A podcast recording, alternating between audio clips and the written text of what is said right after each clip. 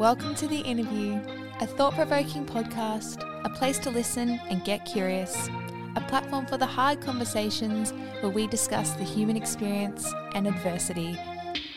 Somewhere you can come for a laugh, learn something new and connect with people you have never met before. Let me show you that we all have a story and something to say, but most of all, you are not alone.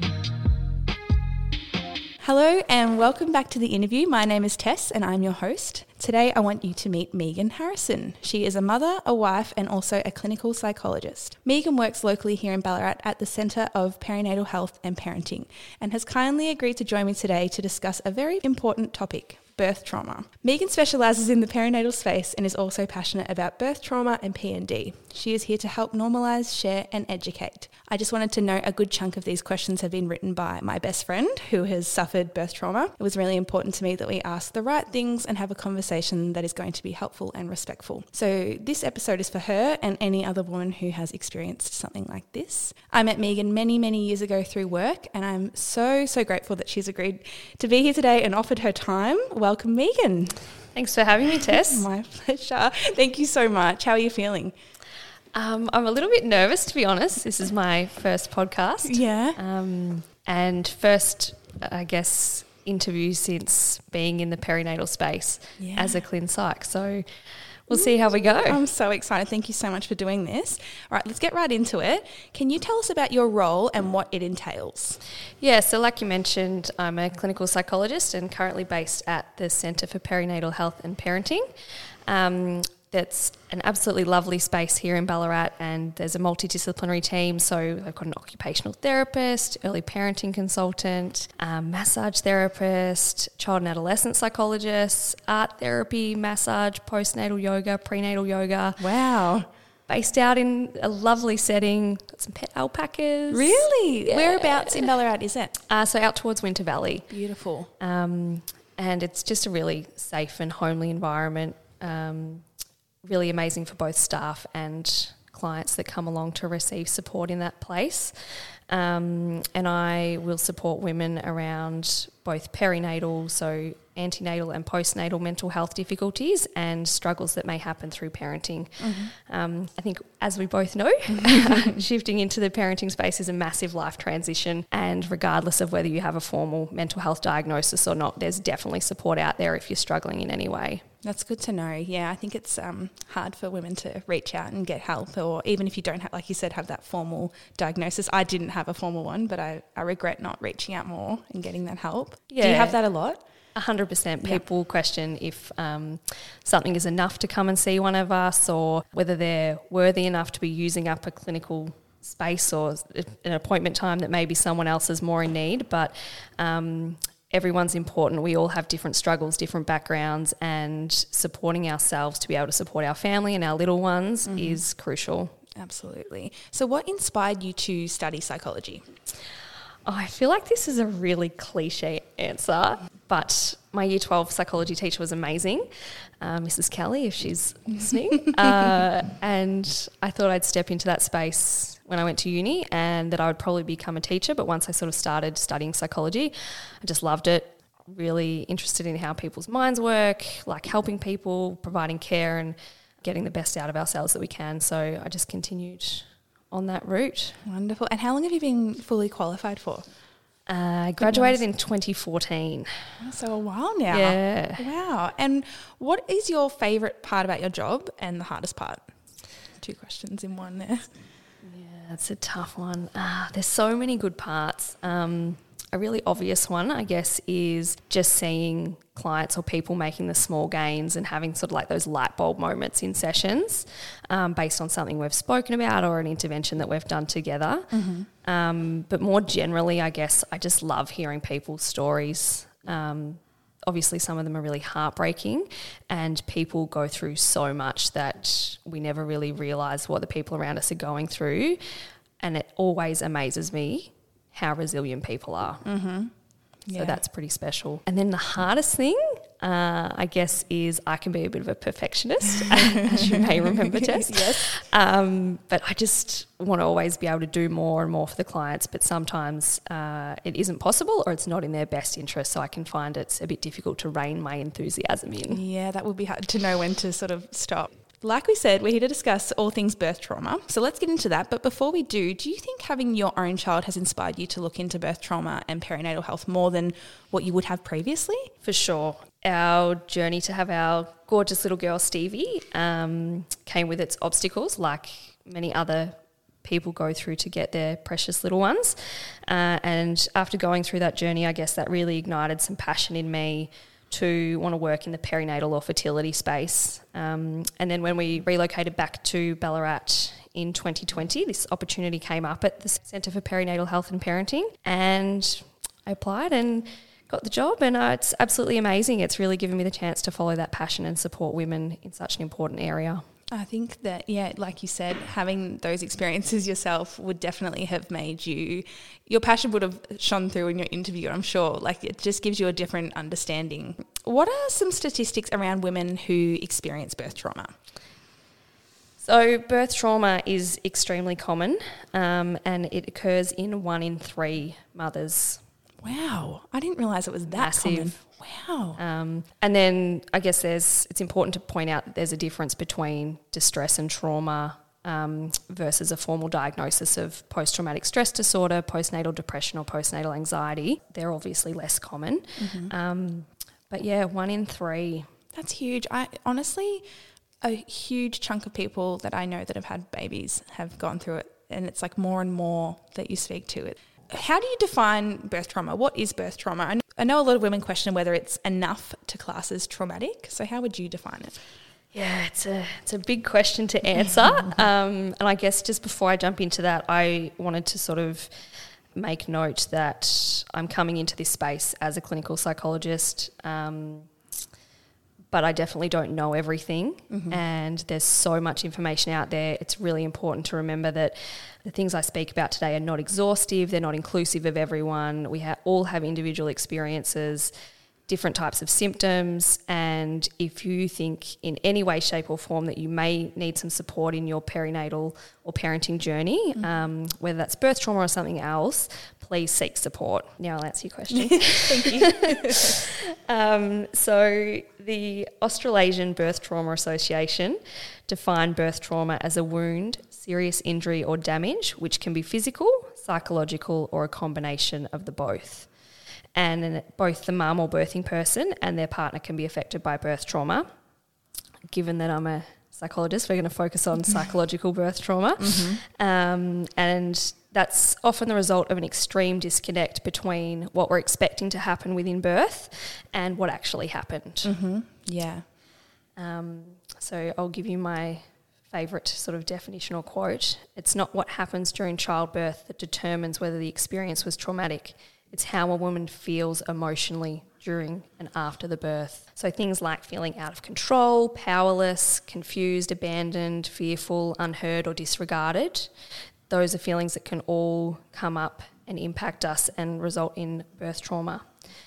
Some symptoms of psychological birth trauma can include things like flashbacks of the birth, poor self-image, difficulty sleeping, feeling isolated, irritable, angry, feeling like a failure, feeling guilty, avoiding reminders of the traumatic birth, alcohol or substance use, feeling numb, or maybe even a fear of intense fear or horror in reaction to reminders of that really difficult experience. Mm-hmm. So many different symptoms that can fit just under that one label of birth trauma, and it just highlights how individual the experience can be. It must be hard to, differentiate all the different experiences. Like, there's so many things that could be classed as traumatic. It's really interesting. What are the main contributors to having a traumatic birth? So I think it's best to think of the contributors as vulnerabilities, because we all come through childhood, adolescence, early adulthood with different experiences, and we have different vulnerabilities that can make us susceptible to mental health difficulties. And I guess in terms of birth trauma specifically during the birth, some contributors may be things like your childbirth experience not going to plan, having a difficult labour. Lots of people can experience labour complications, or they may need intervention such as an assisted delivery or an emergency caesarean. If you or your baby suffer birth injury, and also things like stillbirth, neonatal death, and preemie babies going to NICU. And then more generally things like not receiving the care or support you needed at the time of the birth or afterwards, feeling a loss of control during the birth experience, not being listened to or respected, ineffective or limited support from our partner, our family or the health professional, so whoever's there with you during your birthing experience. Fear of safety for mums or for their baby is a big one as well, and inadequate or failed pain relief or refusal for support around pain relief can also contribute to birth trauma. Mm-hmm.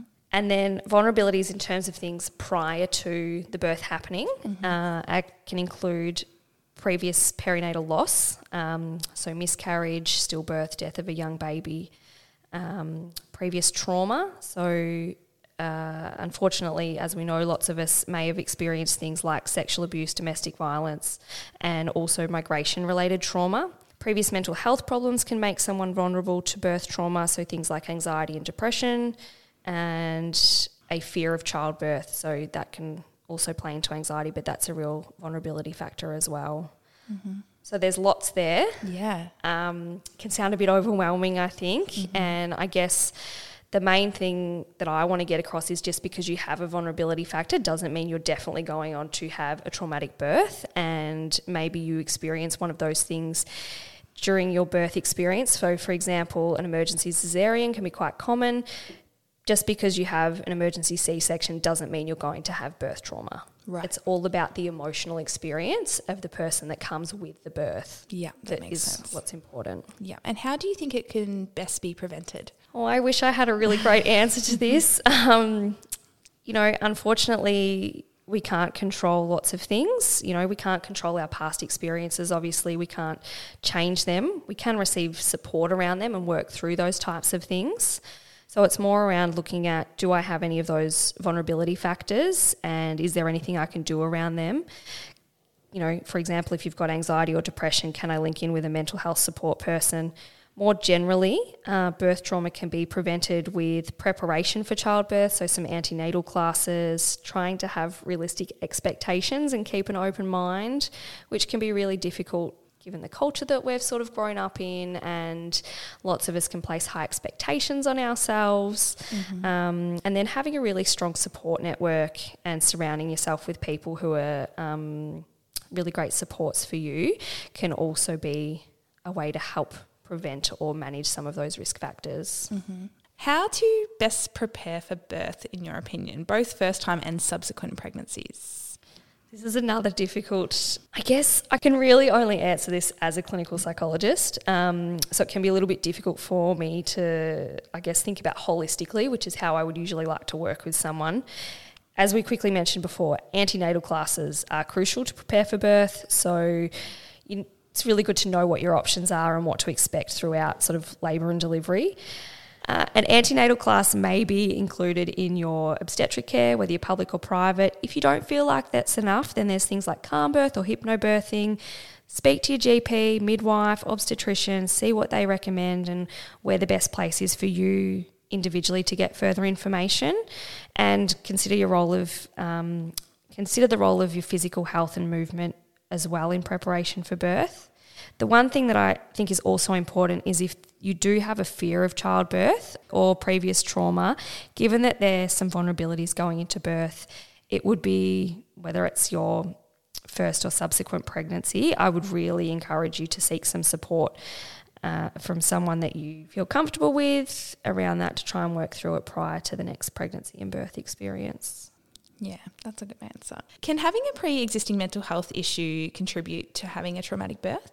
We did quickly touch on this a little bit earlier in terms of vulnerabilities and contributors to birth trauma, and definitely if you have a history of trauma, so those things that we mentioned earlier around sexual abuse, domestic violence, physical abuse can predispose or make you vulnerable to having a traumatic birth, as well as mental health issues such as anxiety and depression. Mm-hmm. Yeah, so there's definitely some research around that and some links. Do you think that it's more likely if you have a mental health issue that you would have a birth trauma? I really think it depends on the individual, their specific circumstances, what their condition may be, the previous treatment or engagement mm-hmm. they have, their support system, mm-hmm. and the strategies that they have to manage the difficulties. So if they've already got strategies in place around anxiety or low mood, what are those strategies? How can they use them in the birthing suite? Mm-hmm. Can they use them postnatally as well to manage any difficulties that do occur? Yeah. What is the best way to address birth trauma? Usual pathways, using a mental health care plan through a GP or something else? Yeah, 100%. We know that there's some long-term consequences for birth trauma, so there's an increased risk of postnatal depression, there's sexual and relationship difficulties. We also want to think about parent and infant relationship difficulties, so attachment type things. Some women may delay or choose not to have future children because of their birth trauma. And, of course, the physical injuries that can occur that we haven't focused on today can really affect people's confidence and self-esteem. So would highly encourage you to seek support given those long-term consequences that can sort of come into play. If you think you have birth trauma, please use the usual pathway. Speak to your GP, your obstetrician, a midwife, or your maternal child health nurse. Generally, your GP would refer you to a psychologist using a mental health care plan. That means that Medicare rebates a number of sessions per calendar year for you. Most psychologists will charge a gap fee, so you will be out of pocket. Mm-hmm. It's about sort of finding a psychologist that you fit with. You may need to try one or two. You need to have trust in them and be able to develop a bit of a therapeutic relationship. Otherwise, you're not going to get very far. So mm-hmm. it's okay to try a couple to find someone that you click with. If you feel like seeing a psychologist isn't quite where you're at, then I would really encourage you to engage with your social supports, your partner if you feel able to talk to them. If you don't, is there a best friend? Is there someone else that you know that can really support you? Reduce other stresses in your life so that you're becoming overwhelmed with multiple stresses. And there's also things like if you're not exactly sure why things happened or why the birth went down a certain pathway in terms of medical interventions, you can try and access your clinical notes. There's different ways of doing that, but then it can help you sort of fill in the gaps and have more of an understanding of why decisions may have been made. I'd really encourage you to do that with the support of a health professional like your GP, because they can help explain what different bits mean. The other thing that's really great is finding someone who has also had an experience of birth trauma. So peer support, peer mentorship is amazing. With any type of challenge that we go through, it's important to be able to have someone that we can have open and honest conversations with. So the Australasian Birth Trauma Association, who I mentioned earlier, a bit of a mouthful, have a peer mentorship program, and that is people who have a lived experience of birth trauma who are then providing support to other women, and that is an amazing, amazing resource that you can go on and read the particular women's profile and so find someone that matches with your sort of experience in terms of physical or psychological trauma. Yeah, that's good to know. What do you think is the importance of addressing birth trauma before having a second baby? I think it's really, really important if it feels like it's important for you. Mm-hmm. So I guess everything that we've been speaking about needs to be applied to the specific individual and their circumstances. If you think about all of those psychological symptoms we spoke about earlier, so things like disrupted sleep, difficulties with our mood in terms of anxiety, anger, feeling numb, if you would like to be in the best place possible for you going into your subsequent pregnancy or birth, then it would be really helpful to begin to work through those things prior to that happening. It's also important to remember that that extreme fear of childbirth is a risk factor for birth trauma. So if you identify with any of those vulnerabilities that we know can lead to birth trauma and you've already got a history of birth trauma, then I think it makes sense to get some support. Yeah, it sounds like it's pretty important and crucial if you want to have a good experience next time or a better experience next time. What's the best way for a support person to assist with birth trauma both throughout labour and postpartum? Yeah, this is an interesting question. I've separated it into the two sort of sections. Mm-hmm.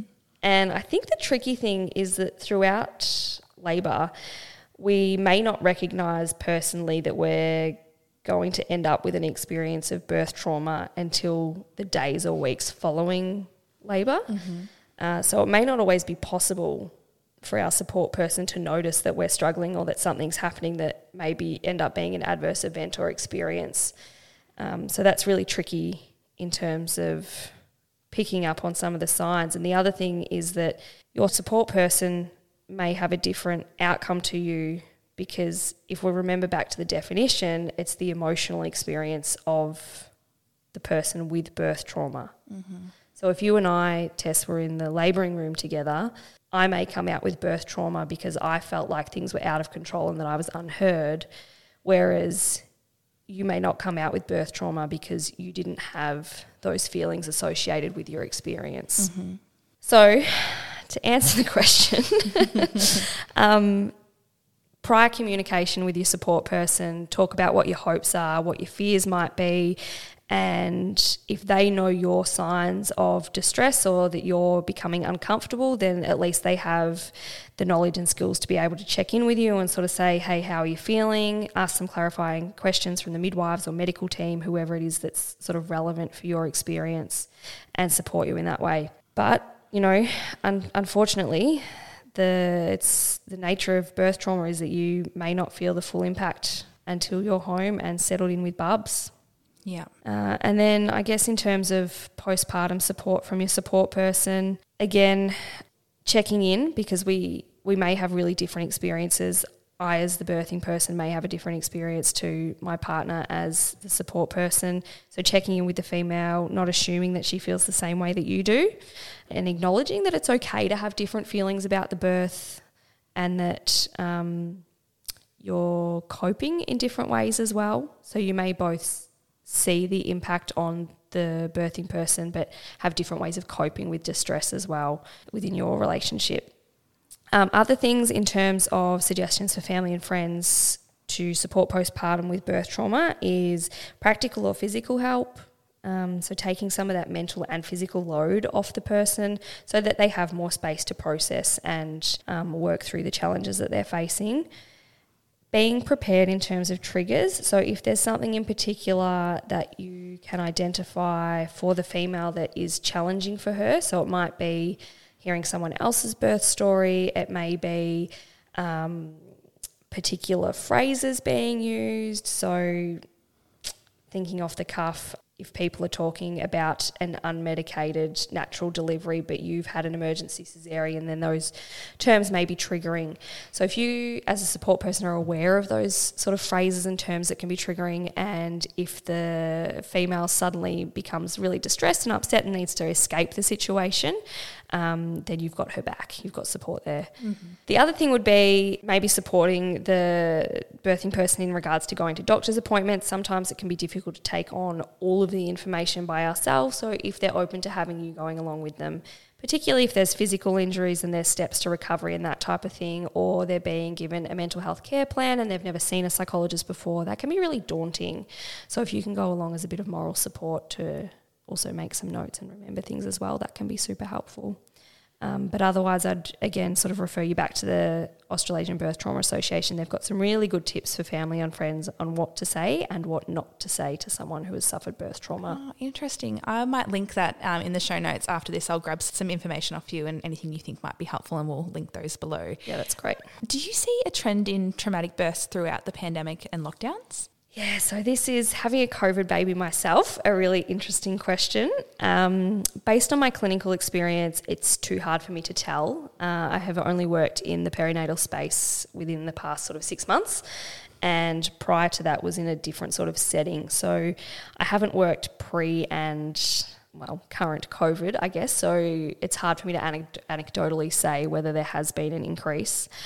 What I did sort of think about or have a look at was that the Royal Australian and New Zealand College of Obstetricians and Gynaecologists indicate that pregnancy and parenting are generally associated with anxiety and depression, and the current COVID restrictions and environment will exacerbate the risk for women and their partners and families. So that definitely indicates that there's an increased risk. Mm. And I guess this is a bit non-clinical, but there was an article in the ABC News in September 2020 by Australia's provider of continuity of midwifery care called My Midwives, and they said that they had seen higher level of intervention in birth as a result of coronavirus or COVID, and the suggestion was that because women are experiencing less control in their birthing environments and increased anxiety. Yeah, makes sense, doesn't it? Yeah, and they're sort of that anxiety and the loss of control are two of the factors that we look out for in terms of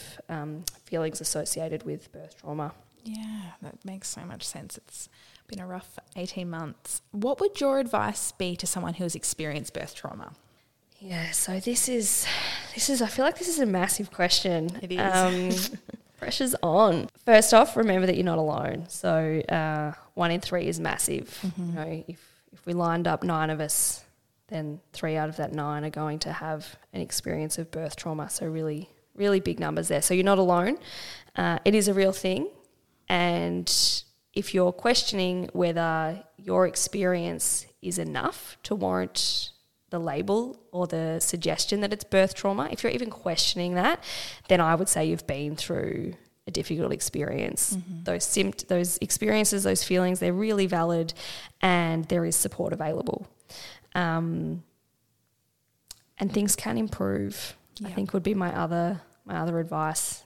Things can improve. There are people out there who understand you're not alone and you are worthy and deserve to seek support.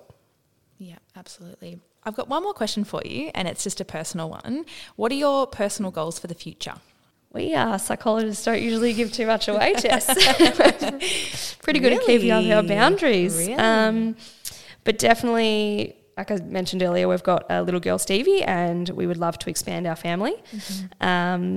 And then I guess personally but professionally maybe, I'd love to just continue developing my skills and experience in the area. My passion for perinatal mental health and parenting support is only growing, and, yeah, I'd love to just continue to grow my knowledge around the area so that I can continue to support mums and dads in the best way possible.